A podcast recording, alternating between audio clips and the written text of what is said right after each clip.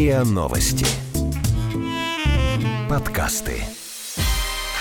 Не верю. Не верю.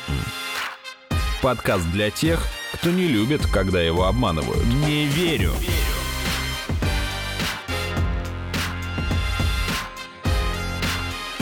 Не верю. Привет! Это подкаст о фейках «Не верю», где каждую неделю мы приглашаем экспертов и разбираемся, кто, как и зачем пытается нас обмануть. И рассказываем о самых невероятных и интересных историях из мира фейков. Мы ведущие подкаста Артем Буфтяк и Игорь Кривицкий. All your base belong to us. Пользуясь тем, что наша третья соведущая Наташа Шашина в отпуске, мы решили пообсуждать немножко мальчуковых тем. В прошлый раз, когда она была в отпуске, мы поступили точно так же и говорили про спорт, но сейчас мы решили пойти совсем в разнос и поговорить про киберспорт. Да, обсудим, почему киберспортсменов считают всех поголовно миллионерами, что ты начинаешь играть в игру и обязательно выиграешь турнир, и как люди на этом прокалываются. О том, что, как и любому другому спорту, ему присущи допинг-тесты, договорники, это мое любимое, читерство, кстати, тоже. И обсудим мифы, э, действительно ли государства ищут геймеров, чтобы пригласить их э, в армию, э, насколько это правда или неправда, и может ли действительно игрок стать профессионалом в какой-то области. Например, игрок в автосимулятор, может ли стать он пилотом настоящего спорткара. Подтверждать или, наоборот, развенчивать какие-то мифы, заблуждения и стереотипы о компьютерном спорте с нами будет сооснователь и президент Федерации компьютерного спорта России, в прошлом сам киберспортсмен спортсмен Дмитрий Вячеславович Смит. Здравствуйте, Дмитрий Вячеславович. Здравствуйте. Бывают бывшие киберспортсмены? Или если один раз был, то всю жизнь теперь кибер? Воин. А я бы сказал, что из киберспорта не уходит, просто переформатируется из активного участника соревнований в активного болельщика. Дмитрий Вячеславович уже как-то к нам приходил на подкасты и рассказывал про киберспорт вообще в подкасте «Как вы это делаете». Сегодня мы поговорим и про киберспорт вообще тоже, но меня больше всего заинтересовали какие-то мифы и заблуждения, которые касаются киберспорта в России. И самый главный постулат, наверное, который стоит развенчать сегодня, с него и начнем, о том, что в России киберспорта нет. Ну, ну есть... так говорят бабушки у подъезда подъезда в основном. Ты знаешь, Молодежь не только, на не самом деле. Думает. Согласно опросам, согласно опросам, всего лишь 14% опрошенных считают, что киберспорт это серьезная вещь, да, и признают его ну, реальным видом спорта. Хотя между это тем... другой разговор. Да, но между тем он как бы официально есть в реестре списков вида спорта. Правда, там была целая эпопея. В 2001 его признала Россия, причем первый в мире.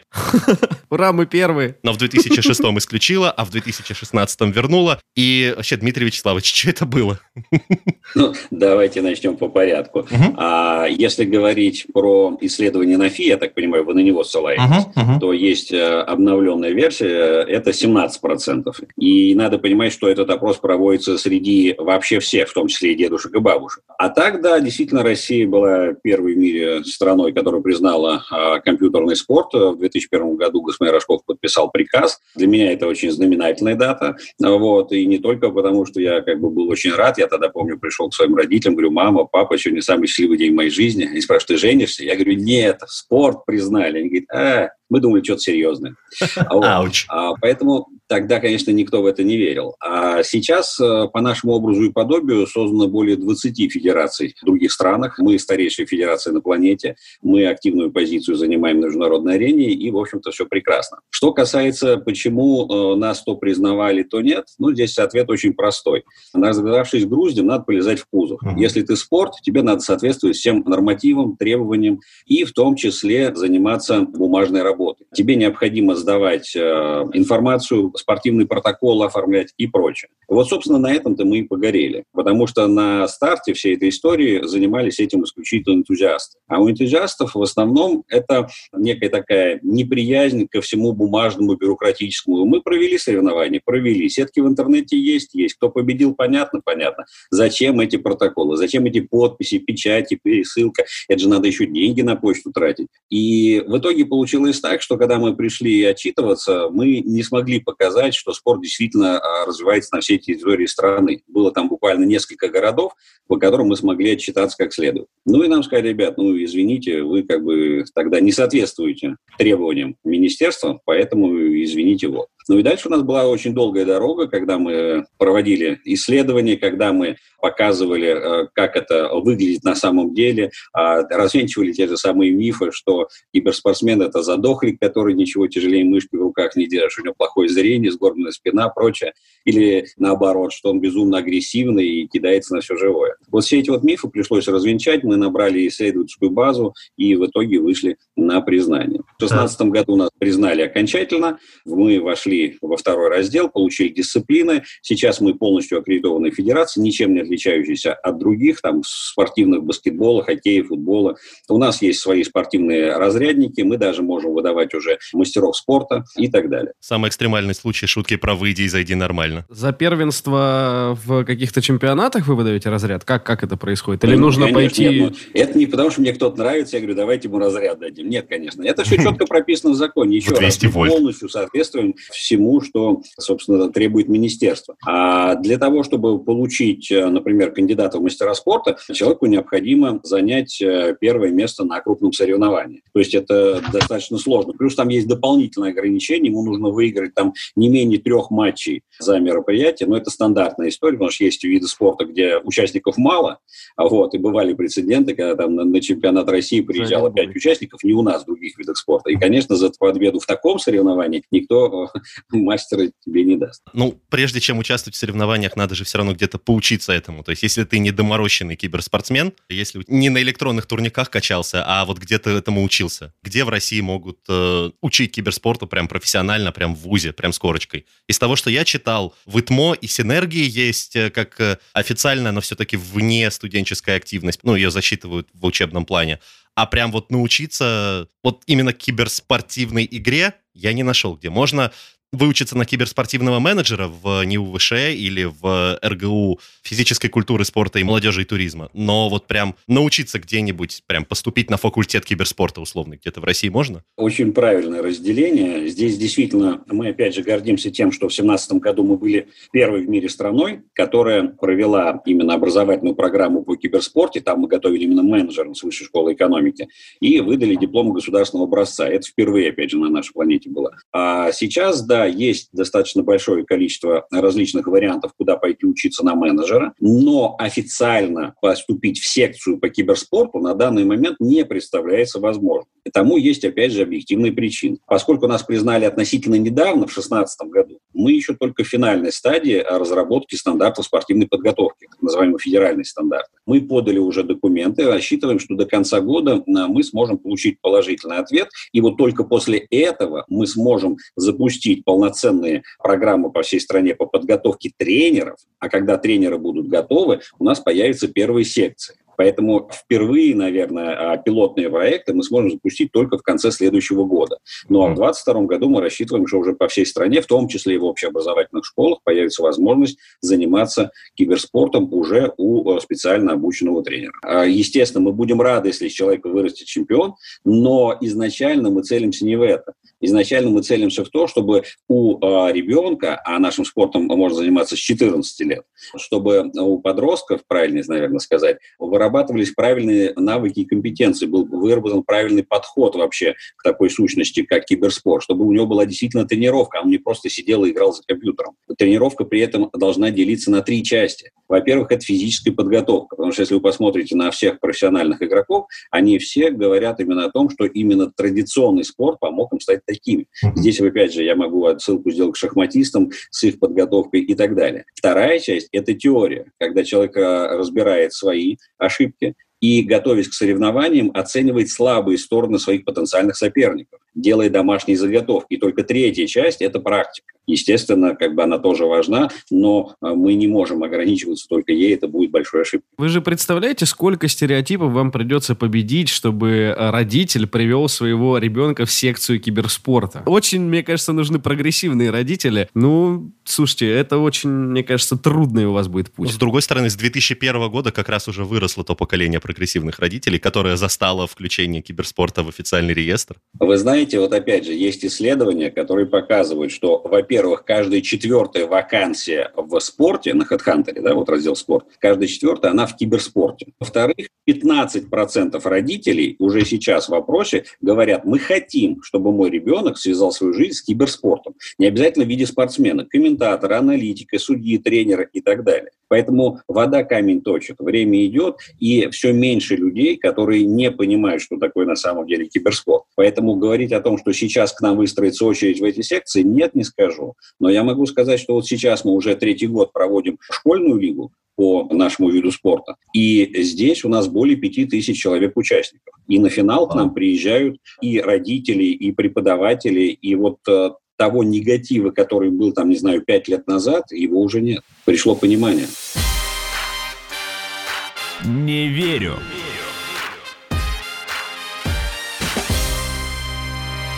Все эти школьники, они же тоже потом переродятся, ну, не все, ладно, но кто-то из них останется в киберспорте и пойдет сначала в универскую команду, а потом и во взрослую профессиональную, и будет участвовать в региональных, а потом всероссийских, а потом и международных чемпионатах. И ты знаешь, какие деньги там крутятся на, знаю, на Игорь, призовых знаю. А для тех слушателей, которые могут не знать, я это все равно озвучу, потому что, ну, например, в Москве, поправьте меня, Дмитрий, если я ошибаюсь, но вот в этом году проходили в Москве Эпицентр, это турнир по Dota 2, и Blast Pro Series, и в Эпицентре призовым фондом был 1 миллион долларов, а в Blast Pro четверть миллиона долларов. Я немножко поправлю, этот год Ага. немножко не задался, и большинство Нет, соревнований пришлось отменить. Но в прошлом году, да, действительно такое в было, и действительно ледовая арена, 12 тысяч человек, э, полный зал зрителей, которые пришли посмотреть на игру профессионалов, э, которые съехались со всего мира, чтобы разыграть призовой фонд в 1 миллион долларов. Это действительно было. Несмотря на то, что происходит за окном, в этом году все равно Федерация киберспорта, если я правильно понял, э, умудрилась все равно провести несколько чемпионатов, правда, ну, в формате полного онлайна, но Это правда. А, До этого мы всегда проводили соревнования с э, лан-финалом, то есть вживую собирались ребята со всех федеральных округов, как во всех видах спорта, приезжали и участвовали. Но в этом году действительно у нас был выбор, либо, как и другие э, федерации, отменять или переносить там на следующий год соревнования, либо пойти более сложным путем. Мы, как говорится, легких путей давно не ищем, Мгм. Поэтому зарубились и смогли убедить Министерство спорта, что надо внести изменения в правила нашего вида спорта, что позволило нам полноценно провести чемпионат России в онлайне. И точно так же студенческие соревнования у нас прошли целиком в онлайн. Сейчас у нас по такому же формату проходит э, уже школьная история, которую, как я говорил, уже в третий раз мы третий год проводим. куда потом киберспортсмен может пойти, если он э, завершил карьеру в киберспорте, но не хочет оставаться тренером, коучем или активным болельщиком? Мне очень нравилась история. Я, если... Ну, не хочу соврать, но мне кажется, вы точно помните, потому что я уверен, что вы над этим смеялись. Была громкая новость о том, что наши вооруженные силы всерьез, и не только наши, еще белорусские, СНГшные, я бы сказал, заинтересованы тем, чтобы вербовать игроков э, World of Tanks, например, и вообще в большой степени всех военных симуляторов, для того, чтобы привлекать этих людей как пилотов, управля- Управлять техникой, управлять, да, беспилотниками,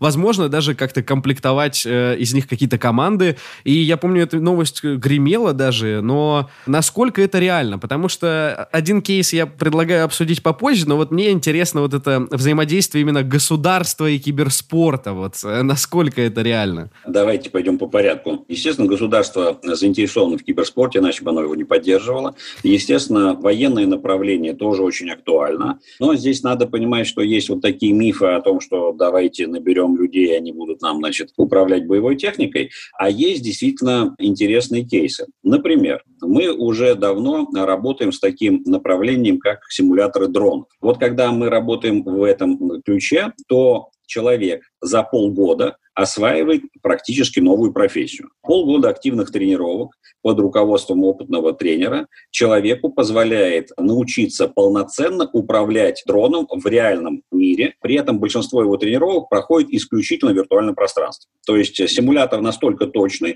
что он позволяет э, создавать и погодные условия, и ощущения правильные передавать, потому что в руках у человека тот же самый джойстик, на глазах те же самые очки, как будто он управляет реальным дроном.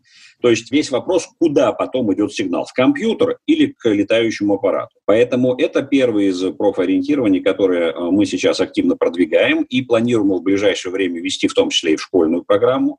Но надо понимать, что это не только военные, да, беспилотники сейчас на каждом, как сказать-то, а, углу, если мы смотрим военные новости или, не дай бог, операции. Помимо этого, есть, например, сельское хозяйство. Вот сельское хозяйство, например, сейчас вертолеты летают, в большинстве своем наблюдают за полями, а дальше это можно делать на дронах. Опять же, съемки э, во многих местах города запрещены, но если мы посмотрим какой-нибудь ивент, у нас очень многие ивенты работают с дронами с точки зрения того, что нужно снять эту историю. И еще одна маленькая такая вещь, это не фейк, это как бы с этой точки зрения некое будущее, которое наступает. Израильская армия э, некоторое время назад презентовала боевой танк, который управляется джойстиком от Xbox. И вот здесь мы потихонечку приближаемся к тому, о чем вы говорили в шутку в начале, что люди, которые привыкли играть в танковые симуляторы, смогут управлять боевой машиной. То есть здесь уже не их подстраивают под э, реальную технику, а реальная техника упрощается управление боевой машиной настолько,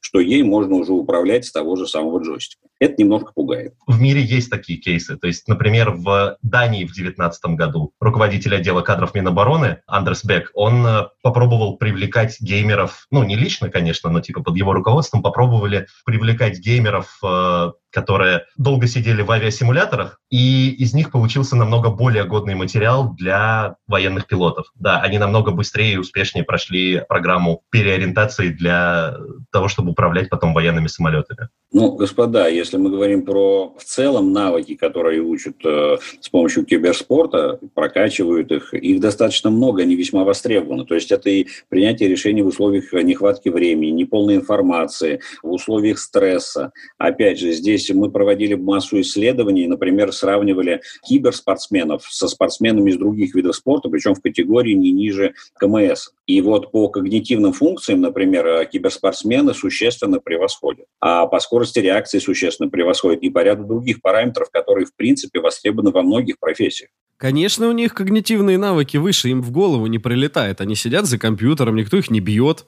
Не надо, не надо ему выходить на татами и принимать прямой в череп, правильно? Он сидит, играет в игры, естественно, у него голова лучше соображает. Да, вообще просто я ходил на Игромир, не помню в каком году, и, в общем, подхожу к стенду PlayStation, и там сидит э, гонщик, значит, в форме, профессиональный гонщик. Предлагают взять у него автограф, Марк э, Шульжицкий, я подхожу, и в процессе, ну, слушаю диалог, который происходит, и выясняется, что, оказывается, Гран Туризма вместе с Ниссаном давно, ну, игра Гран Туризма, да, а вместе с Ниссаном запустили свою автоакадемию, где предлагали игрокам в этот автосимулятор попробовать себя в качестве реальных пилотов э, спорткаров. И конкретно вот Марк, он, э, в принципе, очень хорошо показав себя в этой игре, попал в эту академию и стал профессиональным пилотом э, спорткара. Он реально выступает на соревнованиях. Я почему читал, эта история, там она, ну, почти уже там ей 10 лет, и э, огромное количество людей реально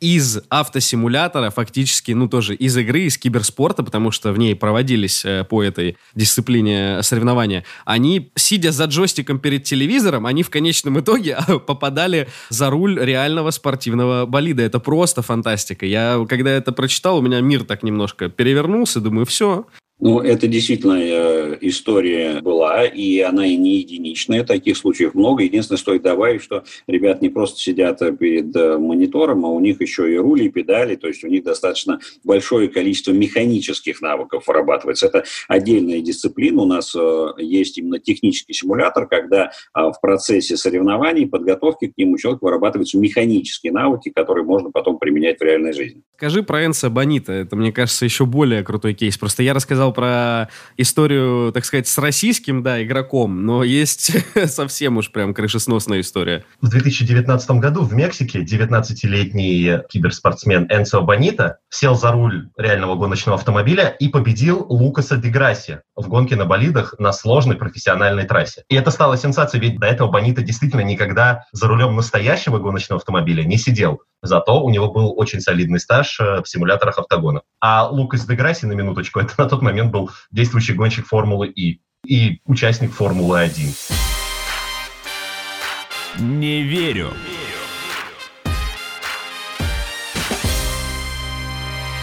Прежде чем мы продолжим, я должен извиниться за то, что я не заметил... Точнее, ладно, я заметил, но я сделать ничего не смог в середине этого интервью. У меня сдохла батарея на диктофоне, поэтому какой-то кусок этого разговора, к сожалению, будет с моей стороны в зумовском качестве. Увы. Обычно, когда говорят о киберспорте, киберспортсменах называют, ну, какие-то американские, корейские, китайские фамилии команды. Если говорить про там победителей турниров, про достижения, ну то есть новости вокруг меня всплывают, по крайней мере, такие, где почти нет российских фамилий. Ты а, просто склад... русофоб. В моей ленте одни русские фамилии, понимаешь? Ты отслеживаешь мировые чемпионаты или чисто внутренние? Безусловно, Игорь, если уж мы э, спрашиваем мое мнение, то когда я активно следил за киберспортом года 4 э, назад, может быть, 5 лет назад, почти, ну там, не знаю, половина топовых команд, по крайней крайней мере, в Доте была укомплектована как минимум одним игроком из России. В Counter-Strike, ну, там были, наверное, команды полностью из э, либо россиян, либо из русскоговорящих. Поэтому, ну, слушай, по поводу того, что команд нету, допустим, с русским неймингом, ну, можно вспомнить Moscow Five, можно вспомнить, э,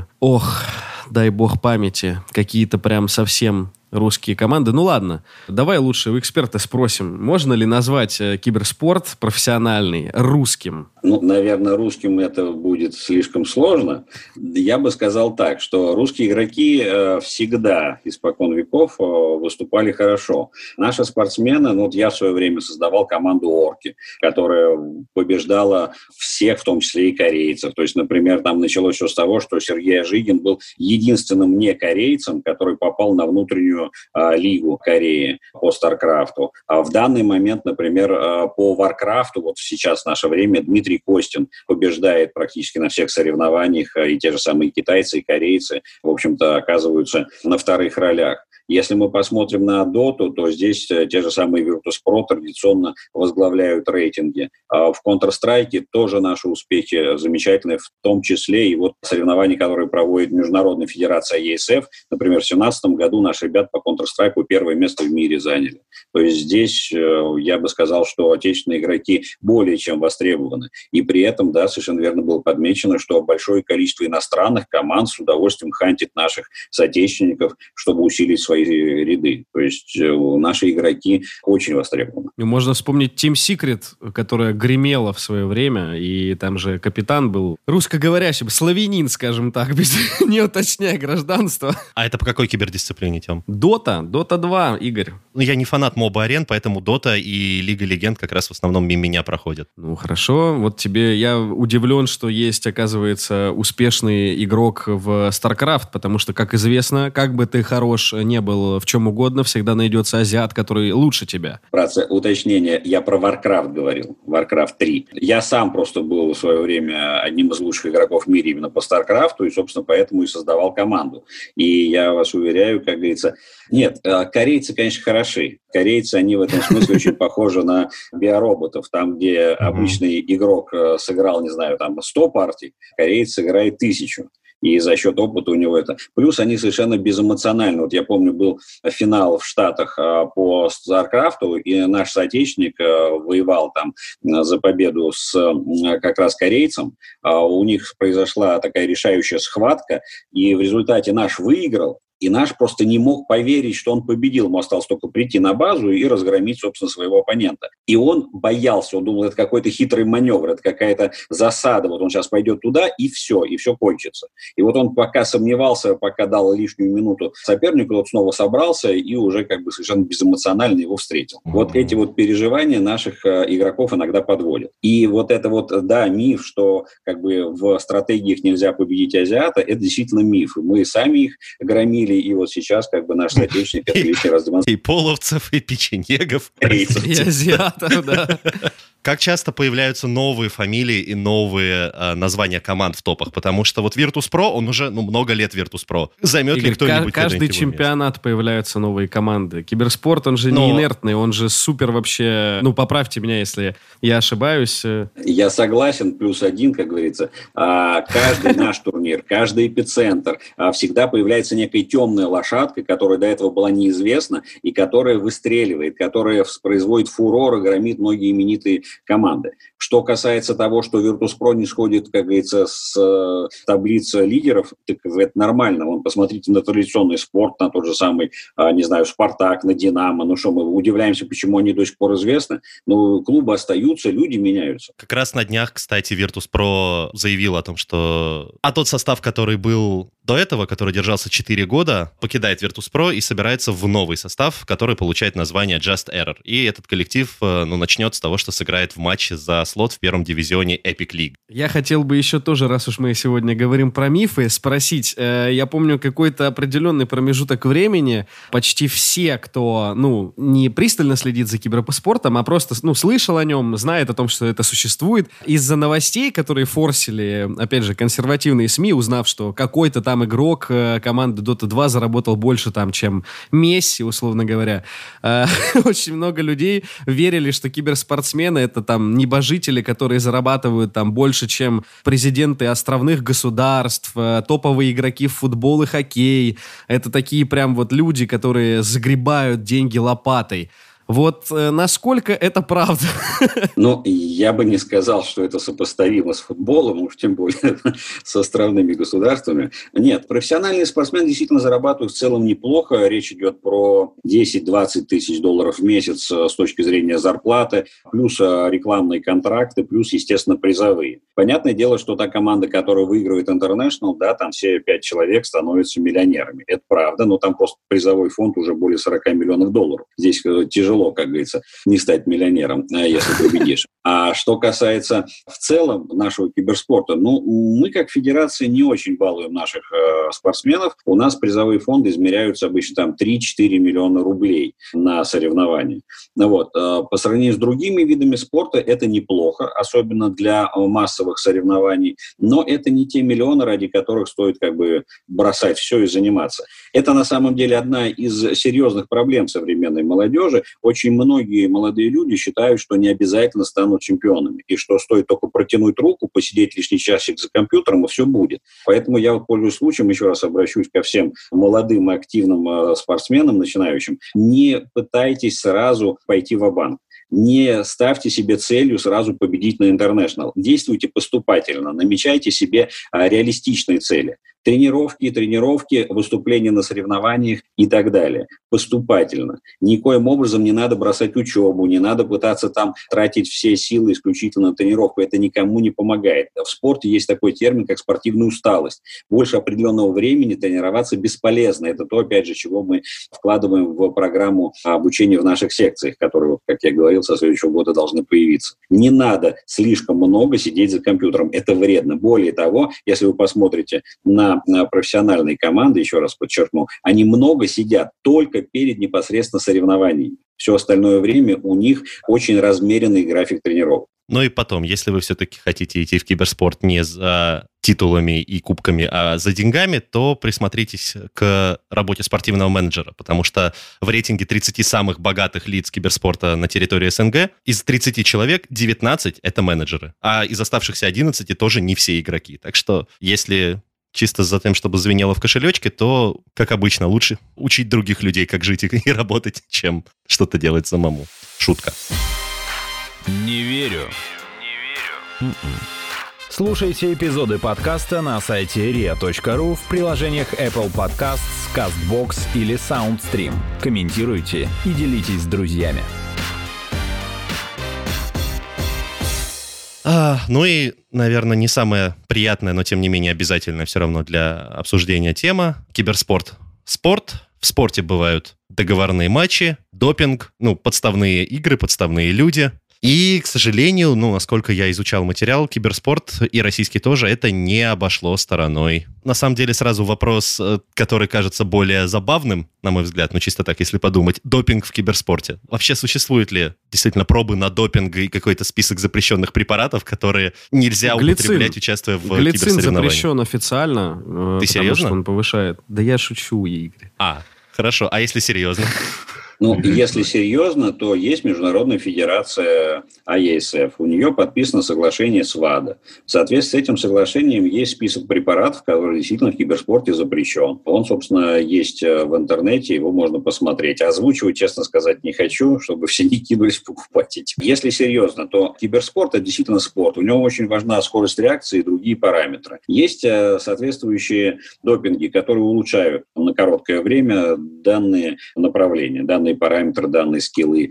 И, естественно, это в киберспорте запрещено. Да, в киберспорте есть на крупных соревнованиях допинг-пробы. Да, на международной арене есть и допинг-скандалы, с тем же International была история и так далее. Естественно, здесь надо понимать, что без этого, ну, как сказать-то, с этим надо бороться, но искоренить это, я думаю, будет невозможно. Потому что пока есть большие деньги, есть большой соблазн. Молодые люди очень часто, как бы сказать, сомневаясь в своих силах, э, пытаются жульничать. И, естественно, это, как правило, заканчивается очень и очень печально. Что касается России, да, Россия не исключение. В России есть э, такие вещи, как попытки устраивать договорные матчи, потому что киберспорт, да, он популярен, да, множество букмекеров принимает ставки на соревнования, в том числе официальные, которые проводит наша федерация. И поэтому мы очень большое время уделяем э, вопросу идентификации спортсмена, вопросу безопасности с точки зрения э, так называемых читов журналистских программ. У нас судьи проходят официальную подготовку.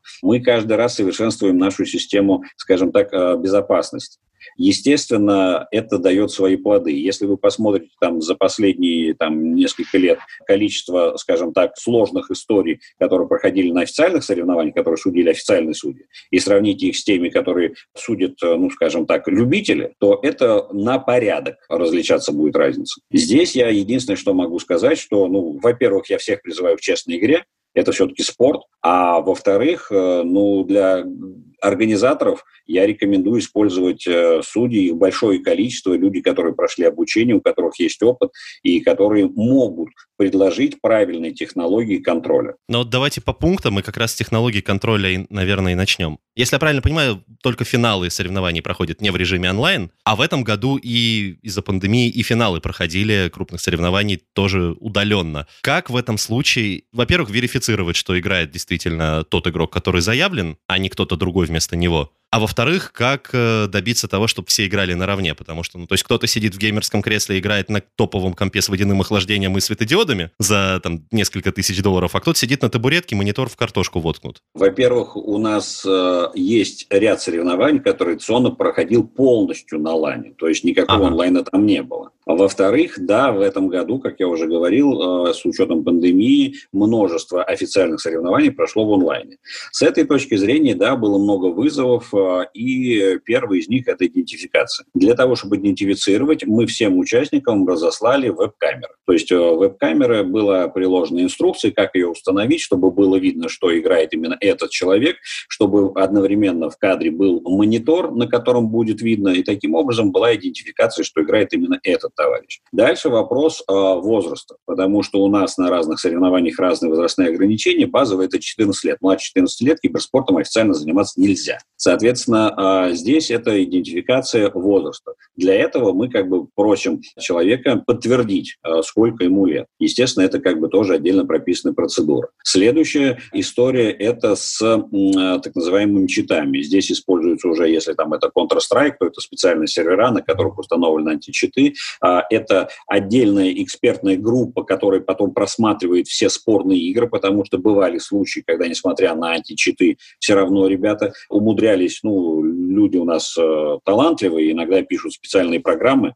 которые позволяют обходить, собственно, защиту. И, естественно, в этих случаях уже включаются эксперты, которые осматривают игру, раскладывают ее вот по кадрам и оценивают, был ли здесь элемент жульничества или нет. А что касается теперь того, что каждый играет в разных условиях, ну, здесь, э, как бы это сказать помягче, киберспорт не был бы столь популярным, если бы он был настолько требователен к железу, к креслу и прочему. Я с этой точки зрения могу сказать, что есть, например, мобильный киберспорт. Вот мы проводим соревнования по игре, например, Clash Royale. Для участия в них э, любой смартфон подойдет. Здесь нет разницы, ты играешь там на Samsung, на Apple последней модели, или у тебя там, э, не знаю, самый простенький телефон. То есть с этой точки зрения никакого преимущества тебе это не дает. Скорость другое соединения дело... интернета. Вот. Другое дело, что скорость соединения интернет. Но, опять же, благодаря а, как бы, тому, что интернет в нашей стране сейчас активно развит, уже много лет э, работает программа, по которой тот же самый Ростелеком в любой населенный пункт, где хотя бы 500 человек есть, протянул оптику. Ну, то есть эта проблема сейчас тоже, в общем-то, ушла в прошлое. Да, еще там три года назад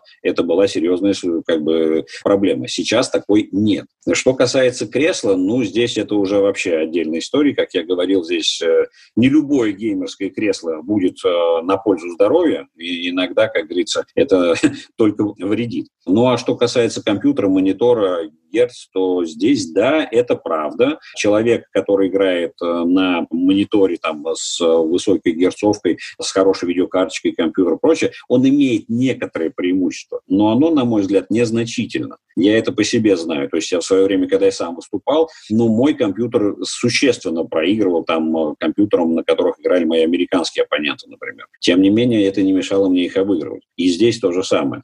Опять же, если мы говорим про лан-соревнования, которые мы все-таки рассчитываем, что у нас снова э, со следующего года будут доступны, то там мы уже следим, чтобы мониторы, кресла, компьютеры, они полностью были идентичны. То есть здесь, да, мы, когда есть возможность, создаем максимально равные условия. А насчет идентификации поводу... игроков, я не просто так спросил, потому что просто были прецеденты. А, например, в 2013 году во время гранд-финала The Summit 5, когда играли Virtus.pro против Atfinem греческого, в конце первой игры у участника из Virtus.pro Ильи Коробкина возникли проблемы с присоединением к сети, и когда к началу второй игры он вернулся, ход игры был переломлен, игроки победили, но потом оказалось позже, что его аккаунт в этот момент использовал другой игрок. Вместо Ильи Коробкина тот финал доигрывал будущий лидер коллектива Владимир Миненко. И Virtus.pro засчитали техническое поражение за это. Да, я просто пытаюсь тоже найти кейс, но попытаюсь рассказать по памяти и надеюсь, что не совру. Я просто в тот момент очень много проиграл, на ставках. Значит, был турнир, э, если я не ошибаюсь, в тот момент Нави э, распалась и появилась команда Team Secret, э, капитанов который стал Пупей.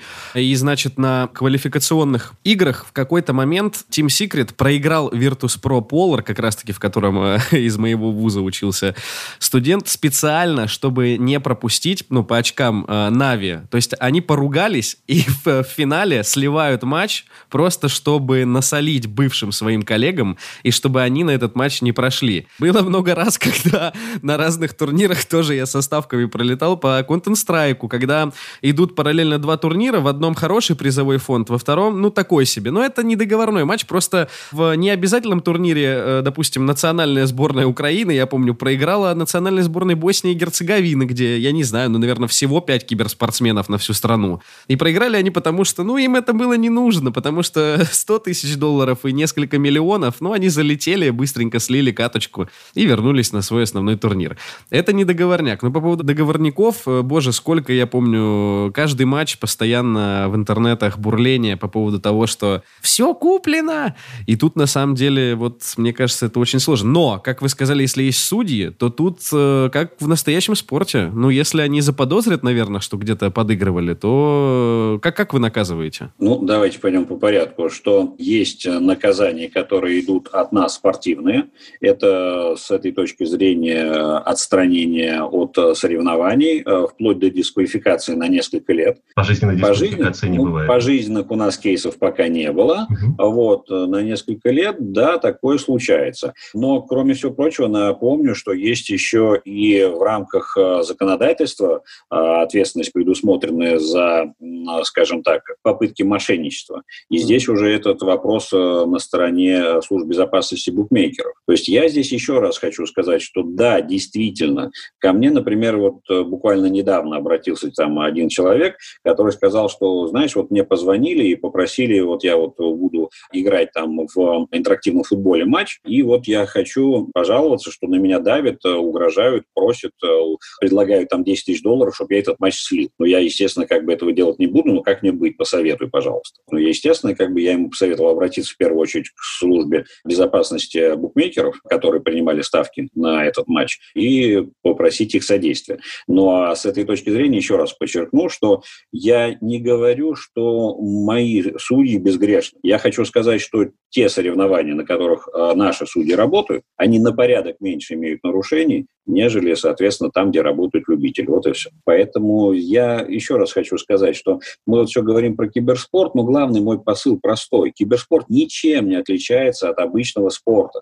Это все то же самое. Нет, с этой точки зрения абсолютно. Я тут с вами согласен, я и не пытался доказать обратное. Хотя, ну, чуть-чуть специфики у киберспорта есть, потому что, например, я очень, ну, не знаю почему, но меня развеселило, когда я узнал, что одним из способов нарушения правил игры, за которые наказывают, причем деньгами, это подсматривание в чужие экраны. То есть есть кейсы, когда, да, во время соревнований а, киберспортсменов отстраняли и штрафовали за то, что они во время игры либо, ну, просто мониторили, каламбур случайен, мониторы своих оппонентов, либо поглядывали иногда на общие экраны, которые для зрителей, но на которых показывают абсолютно все положение дел на поле, либо либо как в чемпионате по Хардстоуну в 2012 или в 2013 году, боюсь, я тут не уверен, во время одного из финалов игроку просто сообщали, что происходит на экране его оппонента, какие у него карты и какие действия он может предпринять. Поэтому сидят в закрытых боксах, Игорь, если ты посмотришь профессиональные турниры, они изолированы, чтобы никто не смог ни крикнуть ничего, ни так далее. Но вот это, я так понял, нововведение как раз последних лет из-за вот подобных кейсов. Так? Ну, я бы не сказал, что это нововведение, скорее этой технологии технологией стали пользоваться большинство организаторов. Потому что, ну, давайте посмотрим правде в глаза. Киберспортивные соревнования достаточно дорогое удовольствие. Естественно, когда этим занимается коммерсант,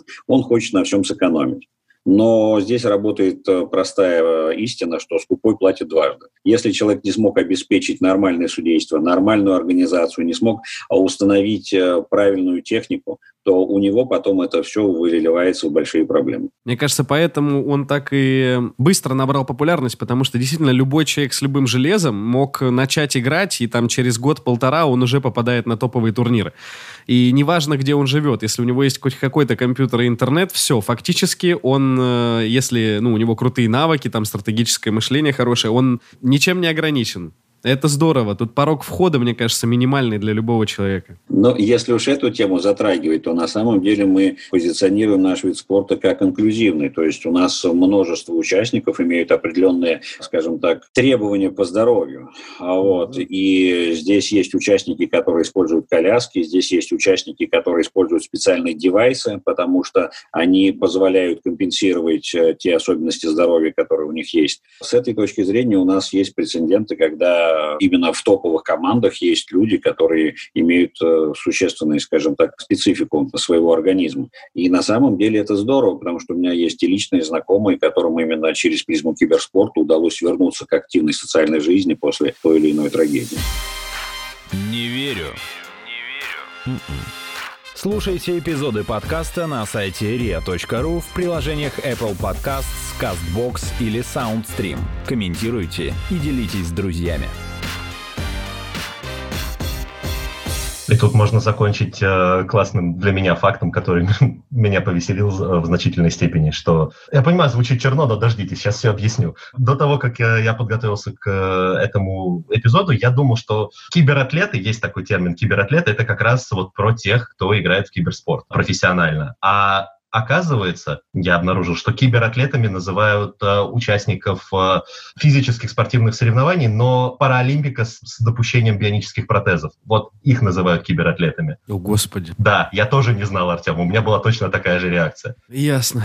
Поэтому, когда мы назывались э, киберкотлетами, мы были неправы, я понял. Здесь еще есть одна интересная история. Вот когда я сам э, входил в киберспорт, это было уже более 20 лет назад, э, я пришел э, в первый раз в жизни в компьютерный клуб, это был был клуб Орки, и меня очень сильно порадовала та атмосфера, которая там была, и я очень хочу, чтобы эта атмосфера сохранялась. Вот э, там, э, в этом клубе, никому не было дела, сколько у тебя денег, сколько тебе лет, э, кто твои родители, как ты вообще живешь в целом. Если ты пришел сюда, следуешь правилам этого клуба, если ты хорошо умеешь, э, соответственно, выступать там в своей дисциплине, то ты был э, интересным. И вот возникала настоящая большая дружба. И очень часто была такая смешная картина, человек, который там шариками торгует в переходе, а дает подзатыльник там бизнесмену, приехавшему там с охраной, и говорит, слушай, ну ты еще раз так сделаешь, я тебе ухо оторву. Сколько, я с тобой больше в команде играть не буду, как вообще можно?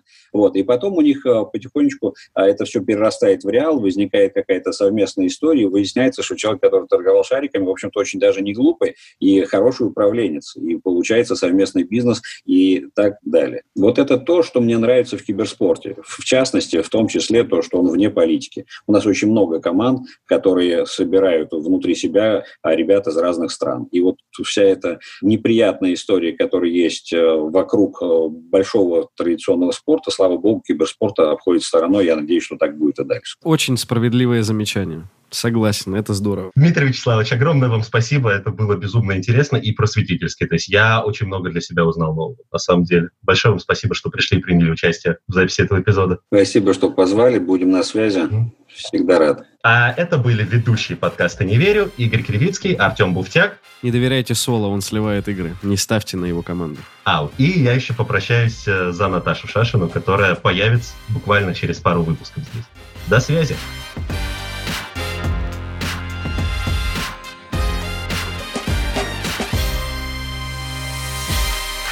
Не верю. Не верю. М-м. Слушайте эпизоды подкаста на сайте ria.ru в приложениях Apple Podcasts, CastBox или SoundStream. Комментируйте и делитесь с друзьями.